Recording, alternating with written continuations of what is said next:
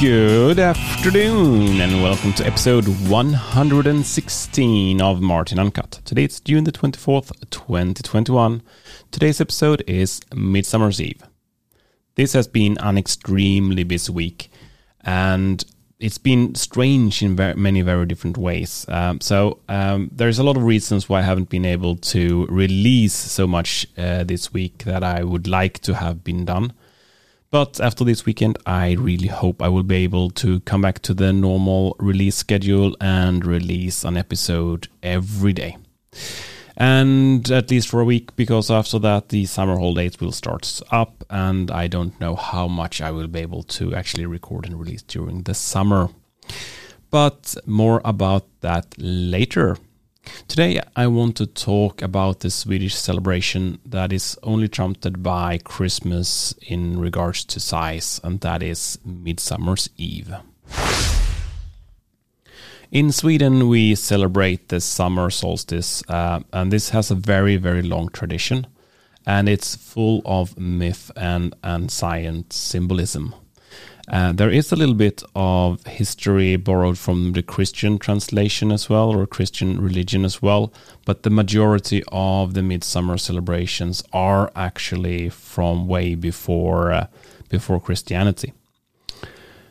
We have had Midsummer's Eve as a public holiday since 1950, 53, something like that. So it's a very long gone tra- tradition uh, in Sweden and we celebrated sometime between the 20th and the 26th of June, and it's always on a Friday, so that is uh, quite nice.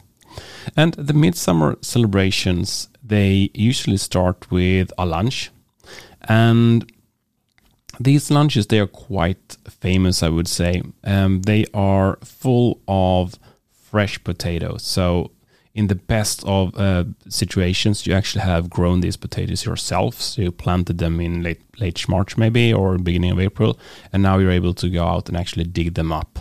And these potatoes, they have a really really thin uh, shell around themselves, so you can just brush it off, and then you boil them, and they taste fantastic. They have a very specific taste. These uh, fresh potatoes, and we eat these with sour cream that we mix, mix chive inside. And of course, like in any, uh, any other Swedish celebration, we also put in pickled herring. So this specific uh, fish that is it's actually raw, but it's been in in um, in in treatment for a while, so it's it's fine to eat. It's like uh, something in between being cooked and like sushi. Uh, it's very specific, and at midsummer we have a specific version that we call matjessill, and it's just pickled herring, but we spice it a little, little bit differently.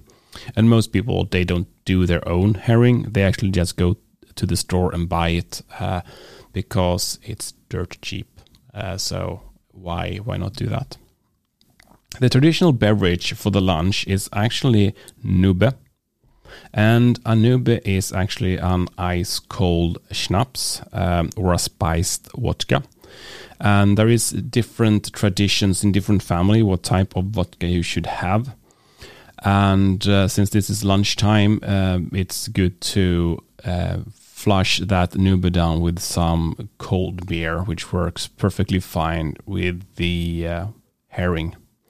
And uh, most often after this lunch, people is a little bit half drunk, so then they go through the rest of the day uh, like that.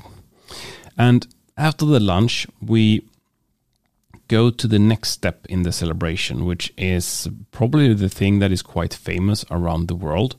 And we dress a maypole.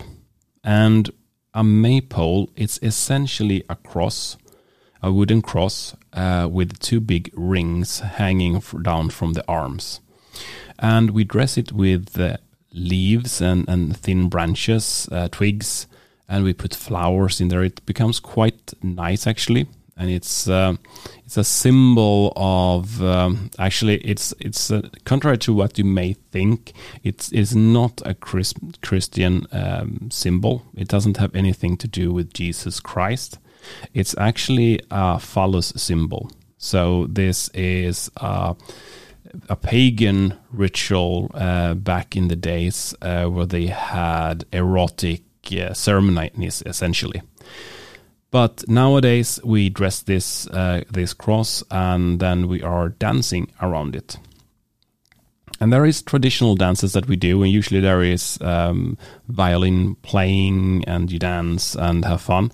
But it's also been um, adjusted so that everyone can be involved and like it, and especially the really young ones. And what you probably have seen is the dance, uh, the little frogs, and that is quite hilarious actually to watch uh, because then there is grown-up people and kids.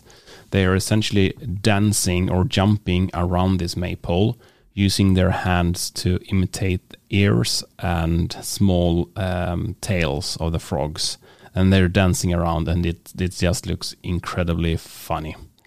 So that is a little bit about the tradition with the maypole. Um, another tradition we have, especially if you're not married or you don't have a, a loved one, you should actually go out to the fields and pick up seven different flowers. And these flowers you should put or place below your pillow. And then it's said that you will dream about the person that you will marry. And the funny thing, if you don't dream about the person that you will marry, you probably just picked the wrong flowers. So that can happen the best of us. And this evening, the May, uh, the Midsummer Eve, uh, it's a really nice evening especially the years when we have nice weather, because the um, the day is really long and it isn't dark until eleven in the evening, and it's so nice to uh, to to have a barbecue in the evening. You can drink and have fun with your friends, and there's a lot of dancing uh, in the wee hours uh, of the morning. And needless to say, there uh, this is the reason why we have a really big boom of kids being born in March, actually. And uh, yes, you guessed it right. I myself born in March, um, but I hope my my my parents had a good uh, midsummer celebration.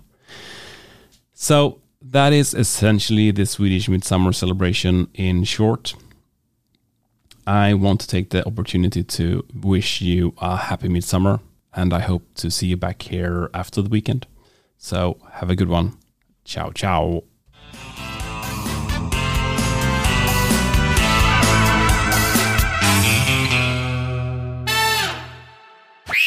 Martin Uncut, your daily technology dose.